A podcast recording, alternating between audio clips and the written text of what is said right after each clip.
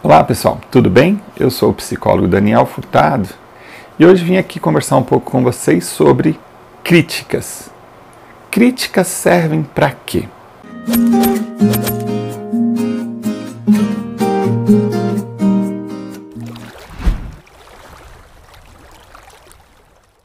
É comum nos ambientes sociais e também no consultório a gente ter queixas das pessoas dizendo de como elas são criticadas. Ah, fulano, nada do que eu faço está bom, fulano sempre vem e me critica. Ou o contrário também acontece, a pessoa tem uma postura crítica e nada está bom para ela. Só ela tem razão e ela está sempre criticando os outros. Então esse é um assunto que dentro da gestão das emoções, aqui do autocontrole, eu acho que ele é muito importante. Porque diz respeito à forma como nós nos comunicamos. Se você tem uma intenção de ajudar alguém, a tal da crítica positiva, então isso é válido, isso é desejável, inclusive. O que eu faria aqui, o que eu pensaria, então, que isso não é uma crítica, né? Isso é uma orientação, é um desejo de ajuda.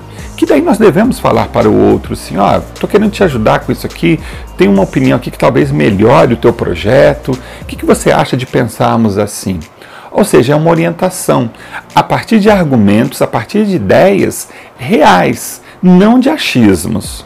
Então, a crítica positiva, que eu vou chamar aqui de orientação, é um jeito de ajudar as outras pessoas e que isso sim é bem-vindo. Me preocupa muito aquela crítica pela crítica. Qual a intenção por trás da crítica quando a pessoa simplesmente, no seu modelo de comunicação, está sempre tentando diminuir, denegrir, desfazer do outro? Nesse caso, eu não acho que é uma crítica, nesse caso, eu acho que é uma agressão. Ou, no mínimo, uma postura agressiva em relação ao que você não concorda. Então, aqui nós temos um problema, que isso vem disfarçado de crítica, como se fosse uma coisa positiva, mas a embalagem pode ser bonitinha, mas a intenção não está legal. Então, a gente precisa repensar esse modelo. E, por fim, então, a gente poderia pensar, afinal, o que é a crítica? Para que ela serve? Eu gosto de pensar nos críticos especializados, o crítico de cinema, o crítico gastronômico, o crítico literário. São pessoas que entendem muito de um determinado assunto e dão a sua opinião, que podem referenciar ou não a nós que somos consumidores de livro, de cinema, de culinária, enfim. O crítico especialista, ele faz uma avaliação, ele faz uma análise técnica daquele objeto que está sendo analisado. Ou seja, a crítica, mesmo quando especializada, é uma opinião.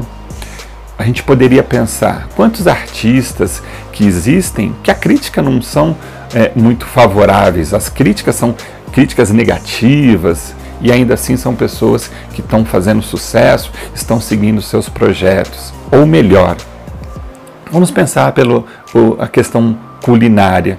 Quantos restaurantes de fast food com uma comida duvidosa existem e não são aprovados pela crítica especializada, mas ainda assim estão em funcionamento?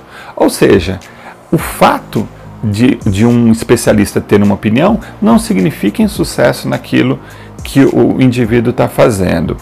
No final das contas, crítica é uma opinião. Cuidado com a sua opinião em relação aos outros e cuidado para como você recebe, como você lida com as críticas. Se não está te fazendo bem, se afasta e ignora. Ok? Espero que você tenha gostado. Até a próxima e fiquem bem.